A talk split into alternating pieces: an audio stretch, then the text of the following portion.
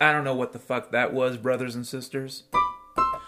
But it is Tuesday, April the 4th, 2023, Bob Limp Doc, and this is your good friend Dan talking from someplace on planet Earthatoid.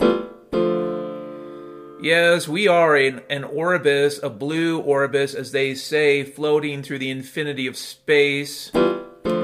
If you add up all of our velocities, we're moving like, I don't know, 30 or 40,000 miles per hour out towards the edge of the universe. If there was enough time, we might get there to the edge, and then what would we do, brothers and sisters? If you got to the edge of the universe, if you got to the photonic barrier, if you got to the place where every photon that was emitted during the Big Bang reached the ultimate edge...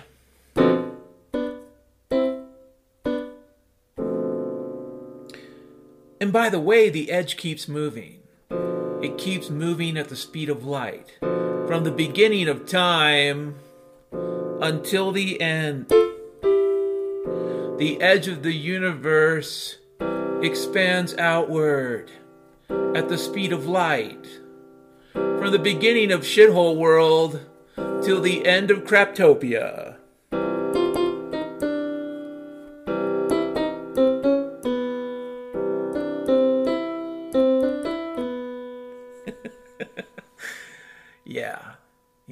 It is April the 4th, 2023. It's almost 9:30 a.m. here in, well, Scompton, Utah. Here in Scompton, not far from the Uinta Mountains, not far from where the Wookiee people spend their springtime planning their games and making babies.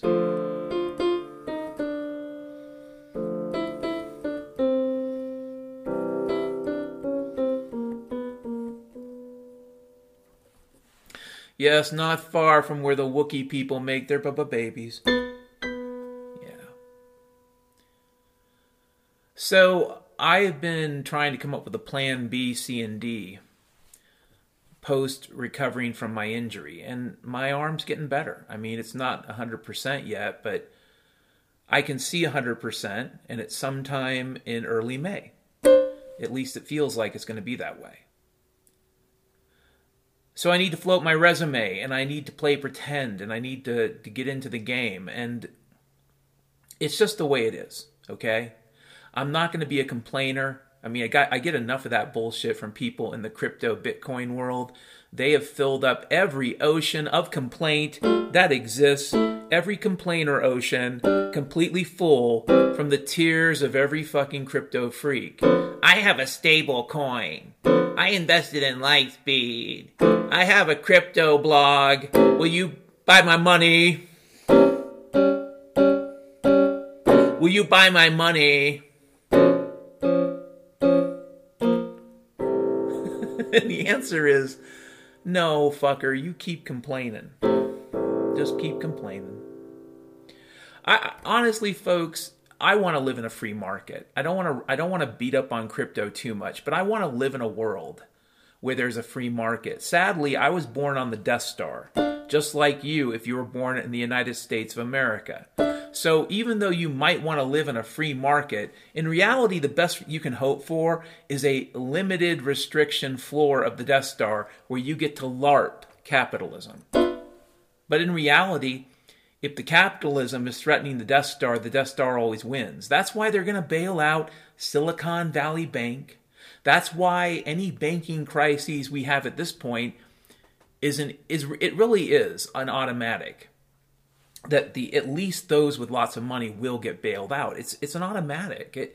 It's something you all agreed to for your stimulus checks back in 2009 or 8 or whatever. Whenever, yeah, I think it was 9, but we all kind of agreed to it because we kept voting and we kept paying our taxes. Well, I didn't, but you did. But the point is you agreed to it. So now you're fucked. And nobody's going to save you. Trump's not going to save you. But I would love to live in a free market. And if I did, and there was a kind of money that was convenient and fast and secure. And keep in mind that security, meaning privacy, is critical to me. I don't want a log of my transactions. I don't care if it's my public key, shithead. The public key is a unique key. Once you correlate that with an infinity of other softer keys, you can build a picture of who the fuck owns that coin and what the fuck they did with it. So shut the fuck up about the public key on the blockchain. It's a shithole arrangement. It is, as a computer scientist, the only way to solve the distributed logging problem if you want to have a means by which you can verify that the event occurred. And if you're interested in logged event verification, the blockchain is really, really special. But the problem is there are very few uses in the real world where that's practical. In terms of money, it's slow as fuck.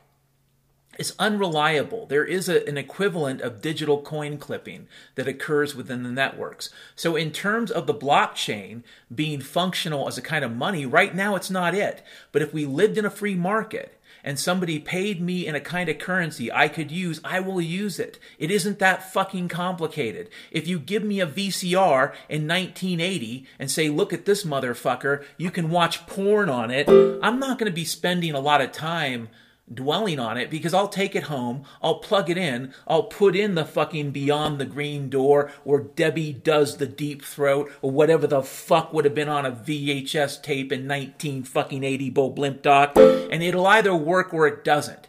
But if it kind of doesn't work, if it takes an unpredictable amount of time to play out, like, I don't know, non-deterministic, and then by the time it's done, when I pop out the fucking VHS tape, it's chewed up. Okay? That's been my experience with Bitcoin. It's not the VCR. It's not the internet in 1995 or 94 or whatever. It is a way of taking actual work and chewing it up. It is the broken windows fallacy turned into a kind of game. And I don't think people get it yet. They will. Well, actually, they won't. I don't think there's enough time left in the game for a lot of people to get it, and I don't think the crypto people will. But they certainly will have horrifying experiences transcending that Kubler-Ross process, moving forward, so to speak. If they live, they get to meet Bubba at the gas station. He's not taking Bitcoin, but he might take 20 minutes with your beautiful wife, though. Oh, I'm sorry.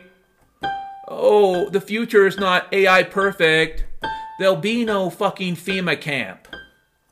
You'll be left to die alone, shithead.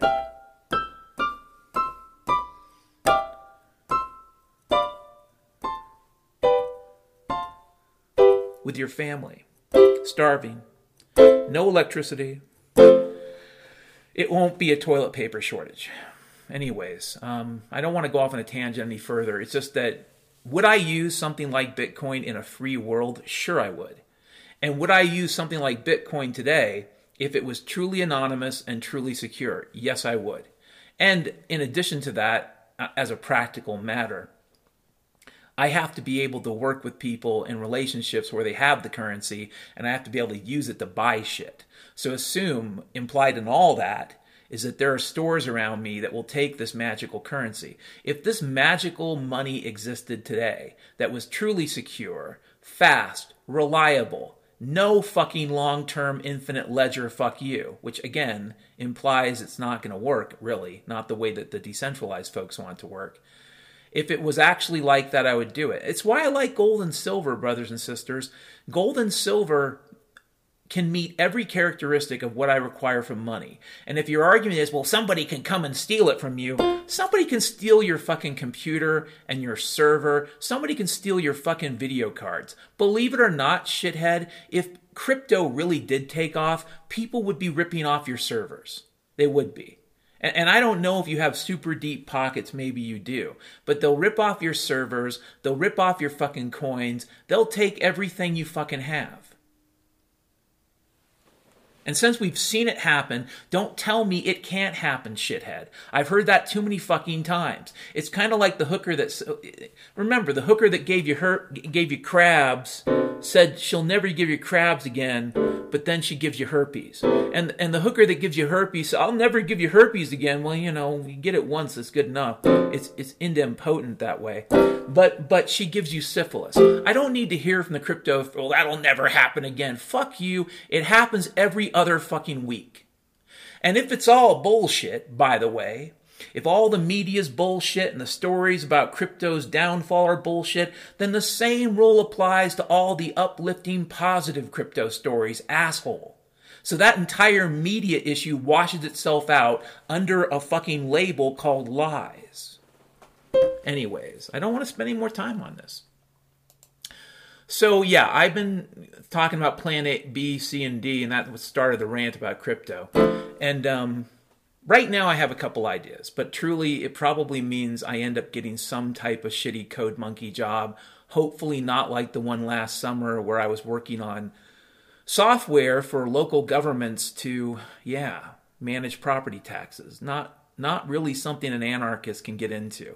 But who knows? Who knows? Maybe I find some shitty-ass job on the Death Star. Who knows? Maybe it'll be in the blockchain because it's so successful. Let me tell you something. I've had a couple blockchain interviews. You might as well just say to me, fuck you, old man. And by the way, as part of your marketing campaign to pull in all that money is fuck you, old man, then you have a bunch of problems, Mr. and Mrs. Crypto Shithead.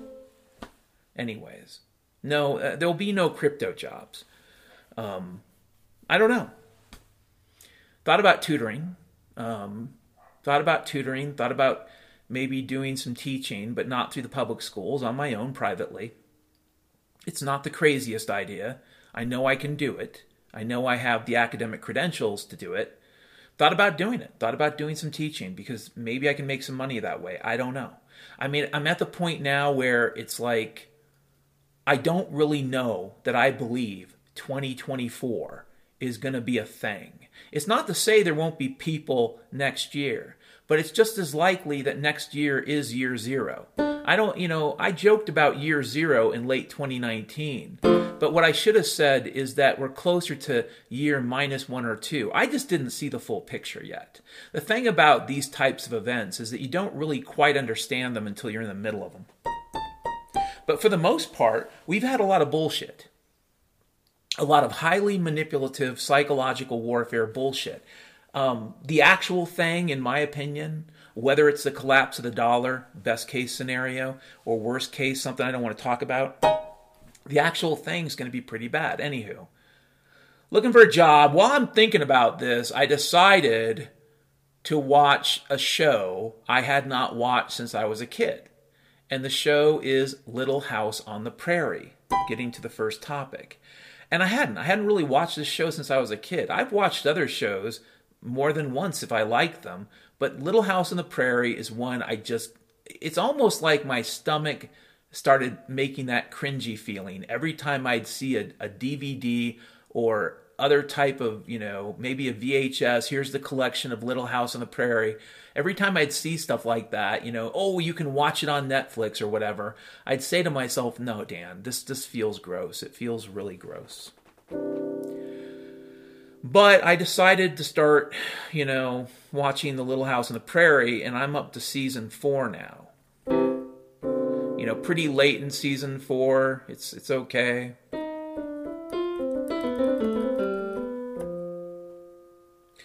So I've got a quote from Dr. Freckles, and then we'll drill down into this. Watching Little House on the Prairie in 2023 is very fucking depressing.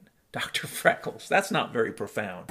But that's kind of what I'm getting at. And it's depressing on multiple levels. One level, is that you have this kind of almost idyllic existence, idyllic, whatever. It has tragedy. People die. I mean, we're going to get into that. But on the other hand, people are mostly living without a lot of the bullshit we live with every day.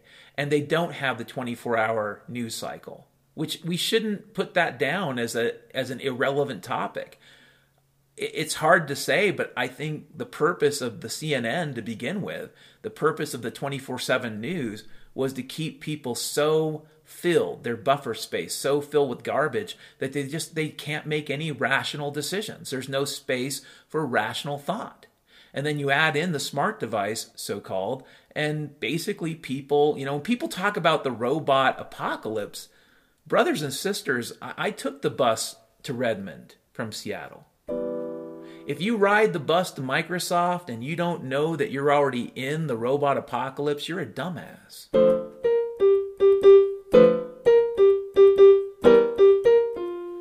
You're a fucking dumbass. Yeah, it's not idyllic in the sense that nothing bad happens. But in terms of the scale of existence and the richness of their lives, if that show was true, yeah. But here's the other part of it. The part that makes me depressed, is that I believe that fucking garbage. Because that's the thing. If you actually watch Little House on the Prairie, there's a lot of woke as fuck bullshit in that show. I'm not saying it's all garbage and garbage people, but there's a lot of garbage people bullshit. And you can already see in Little House on the Prairie the desire of the media to inject their bullshit in very subtle fucking ways into the storyline so that all of a sudden people are saying, okay. A good example is leukemia. When I was a kid, people got cancer. Of course they did. I was born after 1970. We've been pissing and pooping on the planet for a while before then. And my dad may or may not have been exposed to some kind of radioactive bullshit post-Operation Crossroads 1946. I don't know for certain. I might have been fucking, messed with by a CIA spook wife friend of my mom. Fuck, isn't it fun to be Dan? Here's a file, here's a folder. Take a look, you shithead. No, I won't give it to you. I'll hold on to it like a prop. Yeah, in a psyop. Anywho, yeah.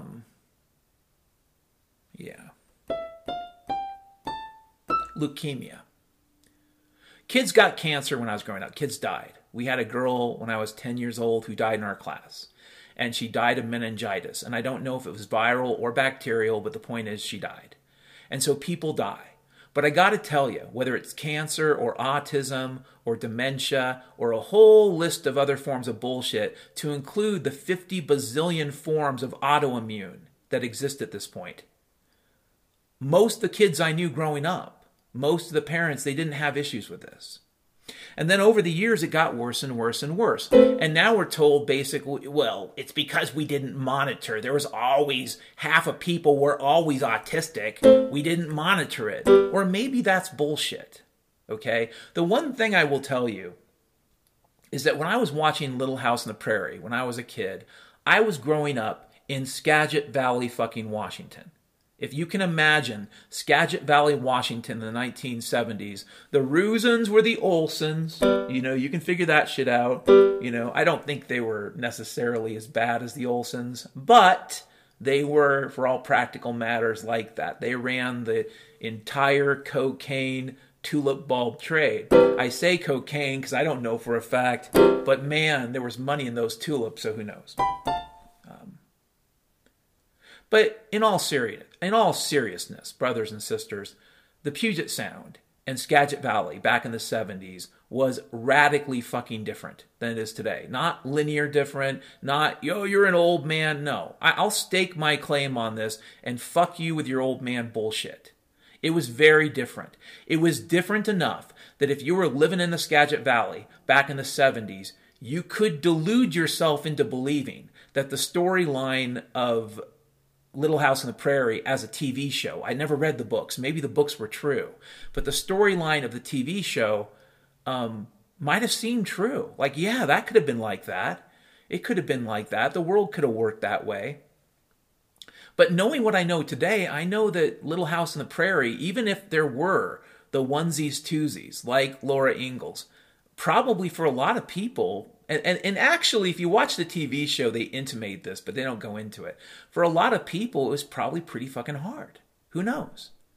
I don't know. We don't know. I do know that they did a lot of things in the show to kind of like take topics like leukemia and make them a thing. And I wonder to myself, was leukemia such a thing back then that it was really a fixture of a Laura Ingalls story? Who knows? Maybe it was. I never read her books. Who the fuck knows? But overall, I tell you, the show was a lot of bullshit. And it still is. It's funny bullshit. It's absurd bullshit, you know. That little kid, Carrie Ingalls, she seems like she's used up. I mean, that's the one thing I'll say, too, about the show, is that the little girl, Carrie Ingalls, for most of the seasons, is just kind of a prop, a fixture. She's like the car that explodes in the movie. You have no connection, no stakes, and they kind of treat her like garbage, you know. So I don't have to tell you. I don't know. But if you want to get depressed in 2023, watch Little House on the Prairie, because it will do it. Either it'll do it because you'll say, oh, I wish I could have lived in that magical time, or it'll do it because you'll say to yourself, how the fuck was I so goddamn stupid to believe the shit in that movie? Excuse me, that TV show. How was I so stupid to believe that TV? Well, it really was like a bunch of movies. But how was I so dumb to believe this TV show? Any of it. Any of it. I don't care if it was loosely based on the Laura Ingalls Wilder books or very based. The show's stupid when you think about it. It may be fun in a way, but the way it describes certain types of problems, it's absurd. Charles Ingalls has a fucking Davy Crockett musket. I mean, all of his friends have Winchester lever action. That's no bullshit. But he has one of these fucking rinky-dink Davy Crockett muskets. I'm in season 4, and he still has it. I'm waiting for him to recognize that it's almost the year 1880, and maybe it's about time you get yourself a repeating rifle, shithead. You know?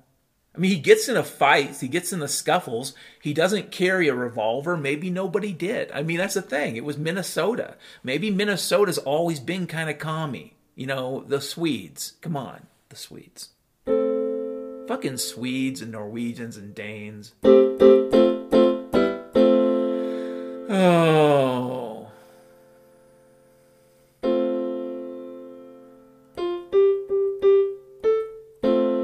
You know, Charles Ingalls started a farm, and there was a terrible hailstorm. They lost their first crop. So he ends up working in a quarry with some weirdo, with some Englishman. Maybe he was Irish, maybe he was Cockney, he was the powder monkey. And this powder monkey was playing with his powder and his dynamite and whatnot because, you know, Charles and Mr. Edwards just, well, was it Mr. Edwards at this point? No, it wasn't. Charles just won the drilling competition, drilling the stone with some random dude. I think he was some type of German or Russian. But the point is, he just won the competition, and then the powder monkey blows himself up. Then Laura adopts a raccoon. She names the fucker Jasper. It got bigger and angrier. Jasper bites Laura. Jasper the raccoon bites the dog Jack.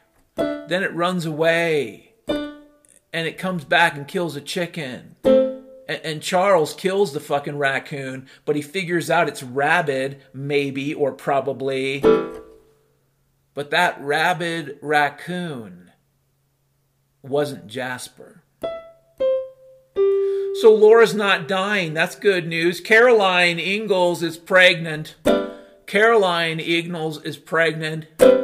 You know, she's pregnant. And but she loses the baby, and Laura Ingalls kind of wanted the baby dead. She sort of prayed to the Lord, kill this baby. So Laura gets upset, goes to the mountains, meets Ernest Borgnine. He pretends he's some kind of fucking angel. And Laura learns a lesson and everything's fine. Harriet Olsen's niece Kate visits Walnut Grove. She's young and sexy and into Doc Baker.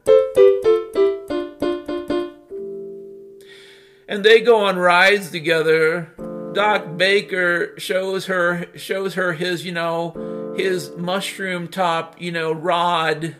She rides the rod while they're riding. They go out to the countryside, Doc Baker and little Kate, they fall in love, but Doc Baker thinks he's too old, so they don't get married. Oh, fuck. The town is upset that an alcoholic father, John Stewart, beats his son. Yes, John Stewart beats his son, Graham.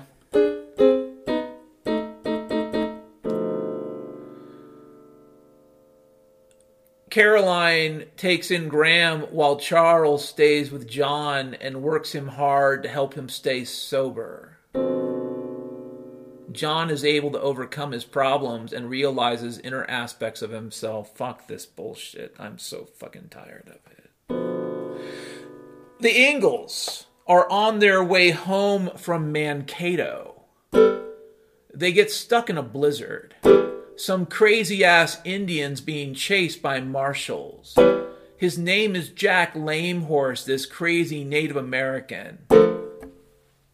They save Jack Lamehorse because Jack Lamehorse saves Charles. And then the marshal's there, and they all come to an understanding, and everything's okay. Great. The Ingalls have a neighbor. Her name is Julia Sanderson. She learns she's going to die soon. This is very, very poignant. She goes to Charles Ingalls and says, listen, I got these three kids. I love these kids. I'm dying. Lord's taking me home. Will you take these three children and find homes for them? Mr. Ingalls.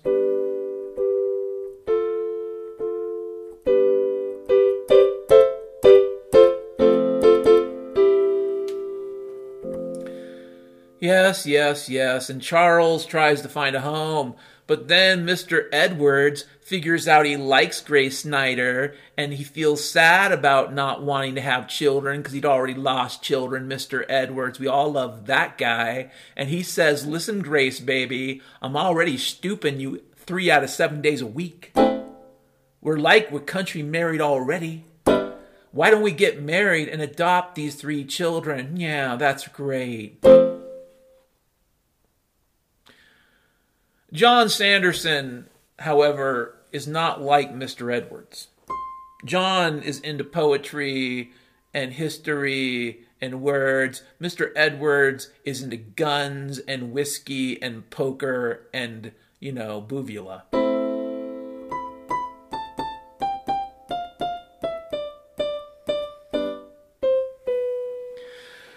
But Mr. Edwards wants to buy John a special present. He buys him a Winchester 73. Why don't you fucking buy Charles a Winchester 73, you shithead, Mr. Edwards? Anyways. And he buys, the kid a Winchester 73, but fuck, god damn it, I gotta keep going. This is too slow. Charles' mom dies. He has issues with his dad. His dad ends up visiting because Charles goes to visit him and figures out he's really depressed, but he doesn't understand depression, so he starts shaming his dad. But somehow in the show, shaming depressed people works. And yeah, he comes back to Walnut Grove and lives in the old soddy, which looks nicer than where I live, actually, and it's 2023, add to reasons to be depressed. So he lives in the old soddy, and then there's an accident with, with Laura's horse, Bunny. Bunny hits a fucking, fence. Oh, fuckers having fences. And Bunny dies, but, Charles' dad promised Bunny wouldn't die. Fuck, I can't take this goddamn shit.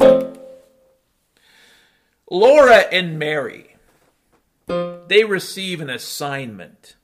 They're supposed to go into the woods. They're supposed to collect some bugs. But they took Carrie, and Carrie is garbage people. The writers for this show use Carrie like a flaming car.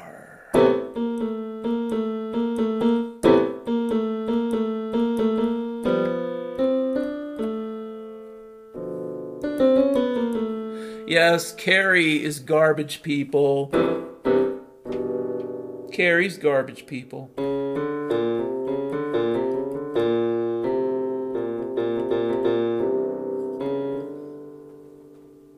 So, you know, Mary and Laura, because Miss Beetle said, go collect some fucking bugs, because, you know, out in the countryside, we need to do something with our time, so we'll torture some fucking bugs. Jesus is okay with that, right, Miss Beetle? And so Miss Beetle has Laura and Mary and all of her students out in the woods looking for bugs. Carrie comes along with Laura and Mary, but Laura and Mary are upset about Carrie. So Carrie's all alone. Carrie's all alone. And she goes wandering and falls down a well. If you can't figure out the rest of this story on your own, you're a dumbass. But anyways, there's an old alcoholic who needs some kind of fucking redemption. He's a former miner engineer. Mr. Hansen hates him because he stole Mr. Hansen's girlfriend. Whatever. Mr. Lowdy helps out and helps save Carrie. I don't think we ever really figure out what happens to that garbage person. But he's another garbage person like Carrie, just to be flushed down the toilet of Little House. Oh, really, the outhouse of Little House. A little Indian boy and his mama, they come to Walnut Grove. His name is Spotted Eagle. His father was murdered by the marshals because he went off the reservation because he wanted food. But the woman's father is ashamed that his daughter, his white daughter, had sex with a Native American. And so he doesn't have a good relationship with this child, the Sioux Indian boy, Joseph Stokes, a.k.a. Spotted Eagle. But it all works out. We're okay with that. Mary needs an operation. You know what? Mary needs something could be the name of Little House on the Prairie. Mary needs glasses. Mary needs an operation. Mary's going blind. Mary needs a new dress. Mary needs to go to Chicago. Mary won the spelling bee. Mary. Yeah, the whole fucking Little House show could be called Mary Needs X. Talk about dead weight.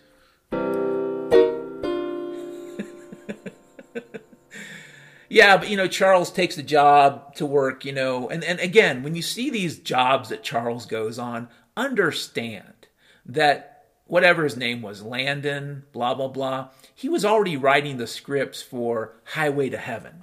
Because every fucking little journey he goes on, especially if Mr. Edwards is there, am I right? It's like a Highway to Heaven episode. Oh, this time, you know, he's going to the tunneling for the train people, but there are Chinese people there being treated like crap. And so, yeah, Ingalls can come along, and he's got a shithead attitude at first, but then he looks out for the Chinamen, so that makes it okay.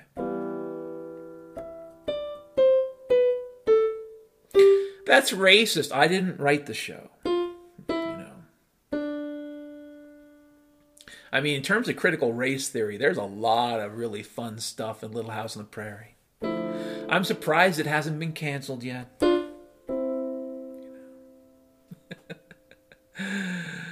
Slavery has been abolished even on Little House, but a little boy shows up named Solomon Henry. And Solomon tries to sell himself to Mr. Ingalls. Mr. Ingalls thinks that's funny. So does Carolyn. Understand that one of the messages of this episode is slavery's kind of funny. But Solomon Henry shows up to harsh their buzz. Yeah, he harshes their buzz. He tells them a little bit of truth. And when I say a little bit of truth, that's exactly it. And then, really, the episode ends by Solomon going back to his sharecropper family, who are likely going to be set on fire at some point because some, you know, white sharecropper wants the land. And I'm not trying to oversimplify racism in the South, but, you know, this is Minnesota. And how did he get from Mississippi or Alabama or Virginia to Minnesota? That's a long trip for a young African-American kid in the late 1870s. I mean, there's a lot of backlash, KKK shit going on at that time. But anyways. Believe what you will, on a hot day after school, Laura and Mary invite one of their garbage friends, Ellen, to go swimming. But Ellen drowns in the water. They blame Mr. Busby, because he's kind of weird. Ellen drowned because she's garbage people. And Mr. Busby gets shot because he's garbage people too. Just like Carrie, garbage. As Charles is working on an addition for the home, a handyman shows up and makes love to Caroline. I mean, kinda. The Ingalls family goes to a fair in a nearby town. Woo! But garbage baby, she gets lost. She takes a nap in the basket of a hot air balloon.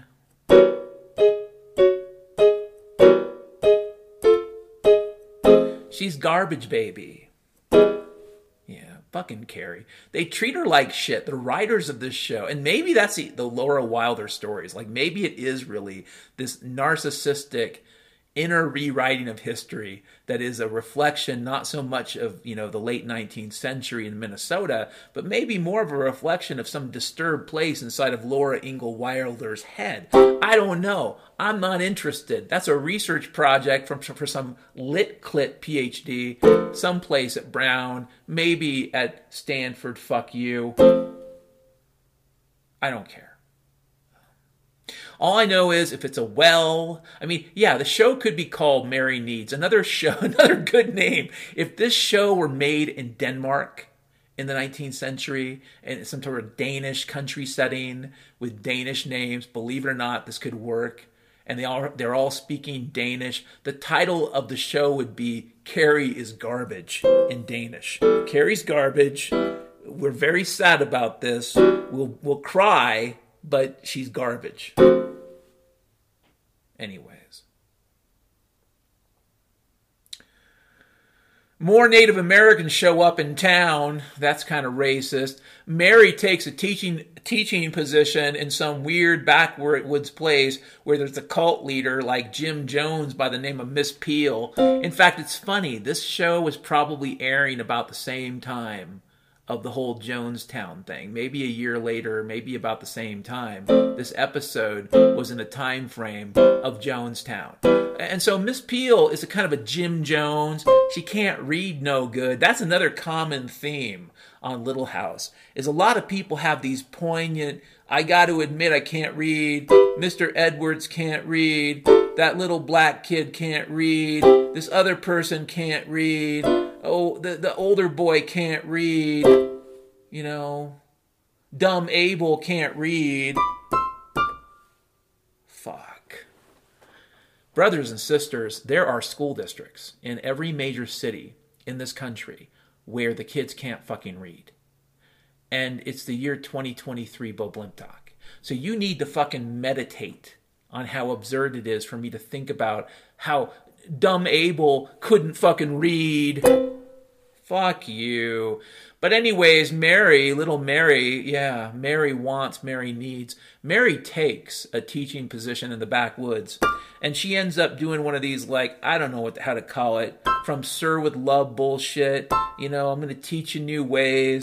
I'm going to teach you about hope and love. You know, stand and deliver. Stand and deliver bullshit. But she's up against Miss Peel, and Miss Peel is a local Jim Jones, and she's preaching a really crooked version of the Bible because I don't think she can read. Yeah.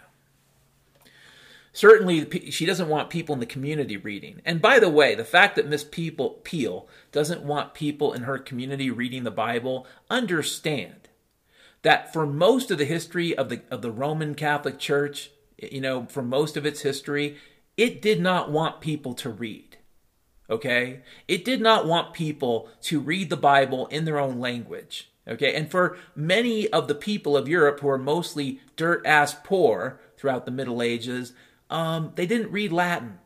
They didn't read Greek.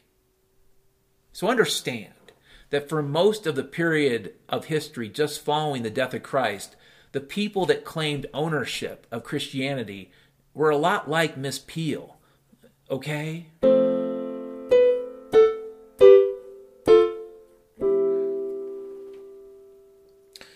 Charles takes Mary to a specialist because her eyesight gets worse. Oh my God.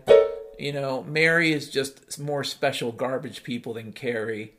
Yeah, Charles takes Mary to a specialist. Her eyesight gets worse. She goes blind. She falls in love with Adam. Later in the fucking series, right before the end, really, Adam hits an explosion. Adam is blind when Mary meets him. Adam gets his sight back from an explosion.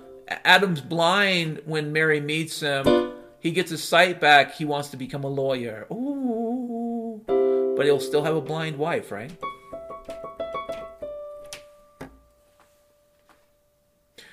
The Ingalls and Olsons and Garveys decide to do what so many sitcoms and drama series back in the day would do. You know, kind of like, the Brady Bunch. They all decide to go to Hawaii. No, they decide to move to Winoka. They decide to move to Winoka. They move to Winoka because of Mary. They spend time in Winoka. They find a garbage kid named Albert. The garbage kid becomes, you know, Charles Garbage Boy. Fuck. This is just the worst. After spending a couple episodes in Winoka, Iowa, whatever, the clan, like the Brady Bunch, comes back from Hawaii and they find Mr. Hansen had a stroke and all of Walnut Grove is turned to shit.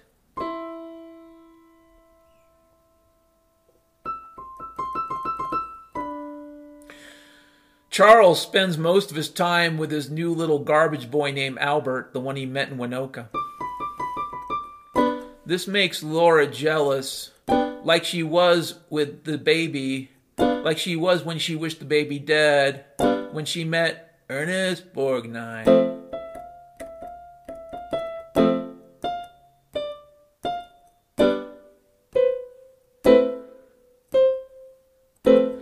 But, you know, Laura takes the calf to a show and she reveals that Albert, like, you know, took care of the calf and they all, like, hug each other and it's okay.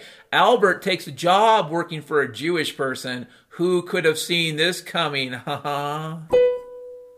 Of course, the Jewish person is persecuted in Walnut Grove. There's a pogrom. Mr. Hansen, recovering from his stroke, and Doc Baker and other freaks decide to have a pogrom. It's a very old world thing to do, right? But Albert stands up for the wood carver, even though they call him a Jew lover. And the wood carver teaches Albert the value of pride and tradition.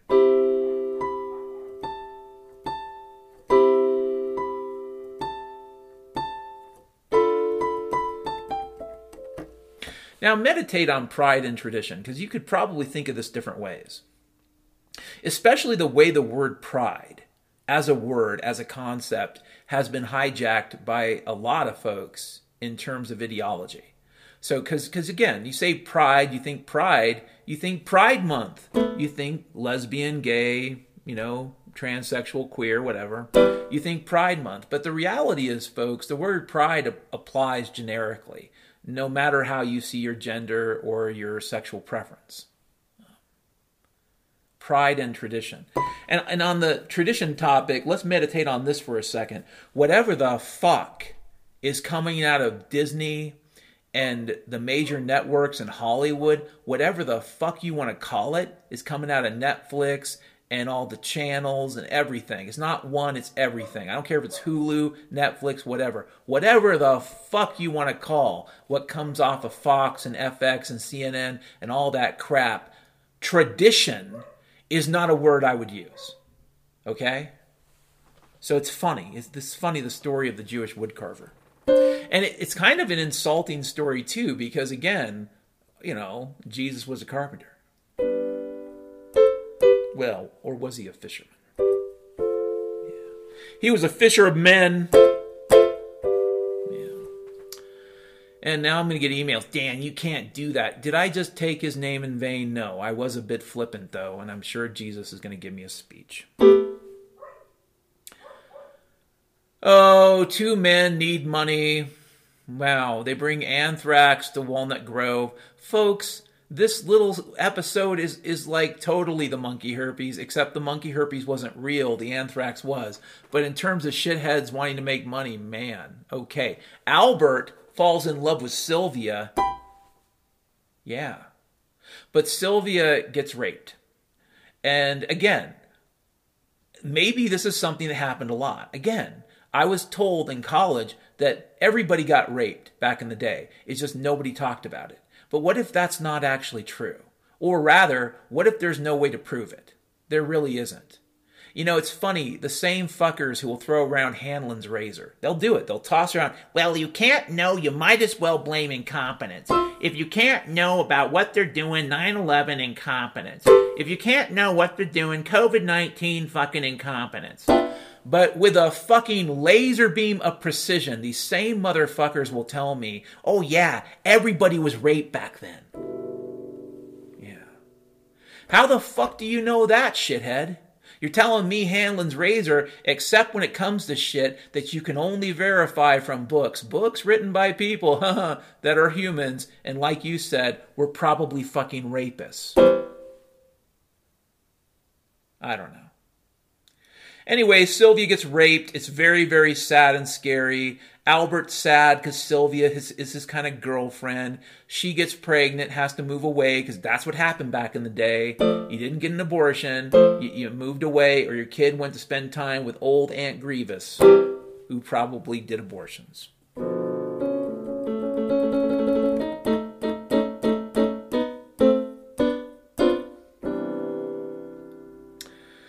Anywho, they find the rapist, and he's garbage people, but he ends up killing Sylvia. This is sad. Oh, Charles goes to Walnut Grove to do this and that. Albert doesn't feel well. He gets the cancer. Do you remember that episode? I think it was the last season where Albert gets cancer.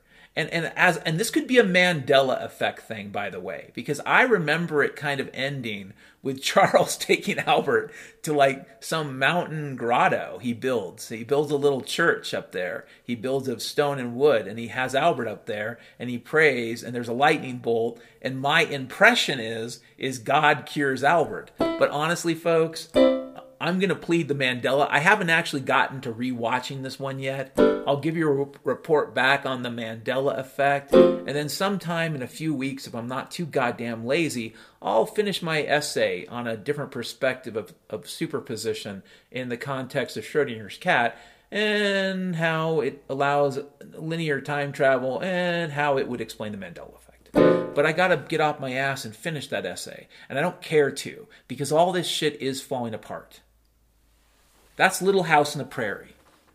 If you want to talk about garbage people and what garbage people do, that's Little House on the Prairie for you, okay?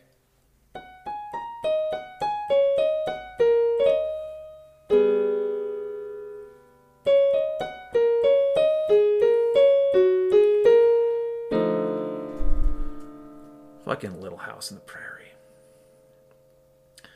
You know, I'm tempted to close this podcast out on this because I'm already,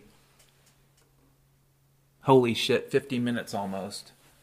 So I'm going to close out on this one. I'm going to close out on this one and say the main topic for today was Little House. But yeah, I didn't go over every fucking episode just now.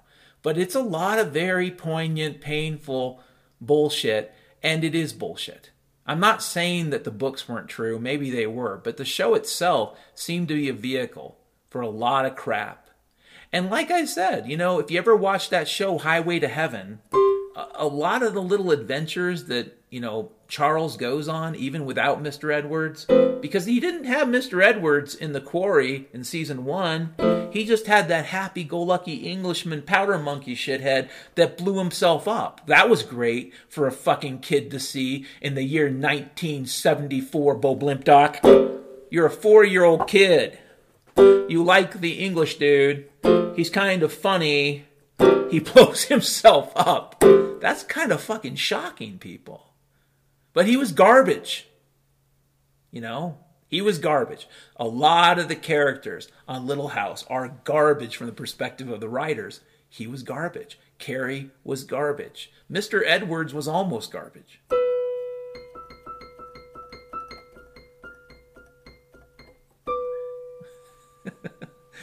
If you like this podcast, especially when I rant about Little House on the Prairie, you can donate to it. There is a link to PayPal in the notes for Spotify, Anchor, and my own blog, my own website, planetarystatusreport.com. But please make sure you take care of your food, your water, your shelter. Make sure you take care of the people you love and care about. Make sure you've put aside some food. I know I sound crazy because in 2019, again, a few years ago, I told people that I thought a great famine was coming. I still think I'm right. I think where I miscalculated, in part, was based upon information I thought was true that turned out to be false. A lot of bad information. And if you can hear the dogs screaming in the distance, they're just whining. We had some Raytheon snow last night, and if it's melted enough, I'll probably try to take them on a W or two, who knows. But I can't even say the word walk at a distance because they can hear it and they get all angry. Needless to say, I think there's going to be some issues with food coming up in the near future. I could be wrong. I really could be wrong, but I don't think I am. And if I'm off by a couple years, understand this. These types of events, in my opinion, are going to be so big. And so far, they're not really being described correctly. Everything's still described in terms of recessions and hyperinflation and deflationary depressions and whatnot. And I don't think any of this applies. I think best case scenario, economic collapse, is the best description for what's happening right now and is going to happen rapidly in the near future. Best case scenario. The collapse of the dollar and a daisy chain of many other things that are going to turn to shit. And that's if we're lucky. You know, if we're not lucky, and again, this last winter brought me no fucking confidence on the idea that I'm wrong. This winter was fake as fuck bullshit. And so many people have been suckered by it, but it was all fake. It was one giant let's have snow for the ski lodge. Interestingly enough, the weather in many places in this country, which they didn't talk about, was, you know, unseasonably warm. And I believe the major ski resorts in Western Europe didn't really open up this year. And they had weather for much of the year that was ridiculously warm. I mean, absurdly warm. So yeah, we had our make-believe giant snowstorm in the West. And I'll make a prediction. It may have added a few feet to a couple reservoirs, but by August, maybe even by July, California and Nevada and Arizona will be in the same drought mess they were in before. Period. Same fucking drought mess. Same drought situation. Exactly like they were before. Period. It's not a bold prediction. It's based upon the math. No matter how much snow, quote unquote, they gave us this year, it doesn't really make up for 20 years of drought. It doesn't. I know you want to believe it because it's a nice American Death Star, let's go get a cheeseburger thing to believe, but it's bullshit. By July, if not August, the drought situation will be as bad or worse. And did you notice the sublimation? Now, I'm at a higher altitude, so I'm not a good test, but did you notice how rapidly the snow converted? It didn't really convert to a liquid form. It went directly to vapor. Well, that's usually the result of chemical nucleation. So anywho, folks, best case scenario, you're looking at the dollar collapse. Worst case scenario, I don't even want to describe to you how shitty things could get because I think we're being lied to. I think the climate change, global warming nonsense is a multiple layer lie, that the actual truth is scarier and less exciting. Like most horrible things are, way scarier, but in a way less exciting or interesting. That the real truth could be banal. The real truth could be, here is a landmine. Here is an unexploded bomb from 20,000 years ago. It was always going to go off. And when it went off, yeah, the Earth's temperature would change. It doesn't mean the end of the world. It just means that what we've gotten used to for the last 7, 8, 9, 10,000 years is about to rapidly change. And do I think our government would lie about that? Are you fucking kidding me? You want to get to the truth at this point. Why don't you look to the words and ideas in the margins? Why don't you look to the papers and the links and the articles that nobody talks about? Have you heard of Professor Shikova? Have you heard of the Eastern Siberian Arctic Shelf? Answers are, unless you listen to my podcast, probably, you never fucking have, you never fucking will. So best case scenario, we're looking at a pretty terrible multi-decade human disaster. Worst case scenario, I've said this before, bros and hoes, and I'll say it again, 20,000 years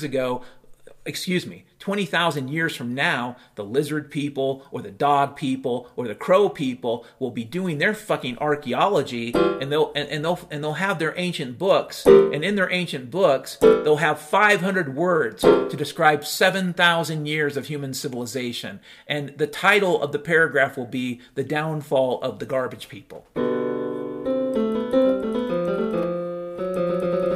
Yeah, sorry for the rant, but you can donate if you want to. You don't have to. I am not going to play pretend. I'm not going to tell you there's another better option than the collapse of the U.S. dollar. If you're a praying person, if you're an optimist, you should buy physical gold, physical silver. You should probably have 6 to 12 months worth of food, and you should not be living in any major city, period, if you're an optimist. If you're a pessimist, brothers and sisters, it's not as bad as some shithead harlequin named Al Gore or shithead clown named Greta Thunberg is telling you. It's probably way worse. You know? I'm sorry. And it probably has zero to do with your fucking cheeseburgers and your SUVs. It probably has zero to do with the cows or anything else. It was probably always going to happen. Do you fucking hear what I'm saying? Whether it's a caldera volcano going off, or massive amounts of frozen organic material rapidly converting, not what they're told today, linear, because that's bullshit, but in that geometric, non-linear way that when people were still taught a few things, like when I was a fucking kid, and by the time the show's over, some shitheads believe we could be in Venus syndrome if we're unlucky. I don't think that's going to happen. I'm a Christian. There's nothing in the Bible that leads me to believe that's going to happen. No. Do I think a class rate gun event, God, I just said it, could be linked to an antichrist? Yeah. It's exactly the kind of stage that an antichrist would want to stand on. And it would give you all the boiling seas and all the terrible things you find in Daniel and Revelation and many other forms of prophecy in the Old and New Testament. It gives you everything. It gives you the drama. It doesn't even matter if it's true, because it is the perfect stage for the Antichrist. So who the fuck knows? All I know is this. Best case scenario, you should be prepared for some crazy fucking shit. Best case scenario, you should be prepared to accept that a lot of people who are alive today will not be alive in 10 years. And if you want someone to tell you happy, shiny, oh, we're going to space, we're going to Mars, we're all going to live to be 5 billion years old, we're going to eat crickets, but they'll taste like pizza, then why don't you listen to Joe Rogan or go fucking one of those TED Talk YouTube channels? They will tell you you'll eat crickets, it'll taste like pizza, you'll fly to fucking Mars, and you'll live like a fucking king. I delude myself. I sometimes say to myself, well, shit, Dan, maybe you'll be really successful as a podcaster. Again, I'd have to get over trying to tell the truth. But if I could just become a better liar and not just do fiction, but just make up bullshit, Bullshit that makes people happy. Talk about some new crypto project being started by Ted Chang. There's no Ted Chang. Maybe there is, but the fact that I just pulled it out of my butt is irrelevant. There's a new crypto project by Ted Chang. They call it Laser Crypto. McDonald's and Burger King are adopting it. And yeah, I'm going to suddenly have 1 million listeners next year. Either because A, there is a kind of censorship that happens to people like me, I'm not special, or B, maybe I am a shitty podcaster, but magically I become less shitty in 2024, Bob Limp Doc. Could happen. What I'm telling you is, if you have the money to donate, you can. In this long-winded rant, if you want to donate, you can. I can use the money. I got to pay April rent. And April rent is about $500, and I don't have it. So if you felt like you were super rich and you wanted to donate, hell, if you're one of these crypto optimists and techno optimists and you think we're going to orbit the moon next year, but you like my podcast because I make you laugh, then why don't you put up or shut up if you're so fucking rich? But the reality is the people that listen to my podcast are probably in almost as bad shape as me. The reality is most of the people, the normal, everyday people I know, even the ones living in a nice home and a nice neighborhood, the reality is most of these fuckers are cash-strapped. Most of these fuckers are not doing so great. They'll lie about it, but they're not doing so great. Most of these fuckers don't understand that no matter how bad it is right now, no matter how bad it's been since they've been a kid, what they're about to experience, no one in living memory can testify to. No one. And that's best case scenario. So if you want to donate to this shitty podcast, you can. You don't have to. For Tuesday, April the 4th, 2023, Bob Limp Talk, go out, have fun, be good, be happy. Disco the night away with a woman you love. And go watch some Little House on the Prairie. Because for some of you motherfuckers, that'd probably be a pick-me-up. I mean, especially if you're a megahead. If you're a megahead, fucking, why don't you just turn on the Little House? Turn on the Little House. You can dream of how things used to be better, you know, in a different time. Yes, but for Tuesday. For Tuesday. April the 4th, 2023. Have a great rest of your day.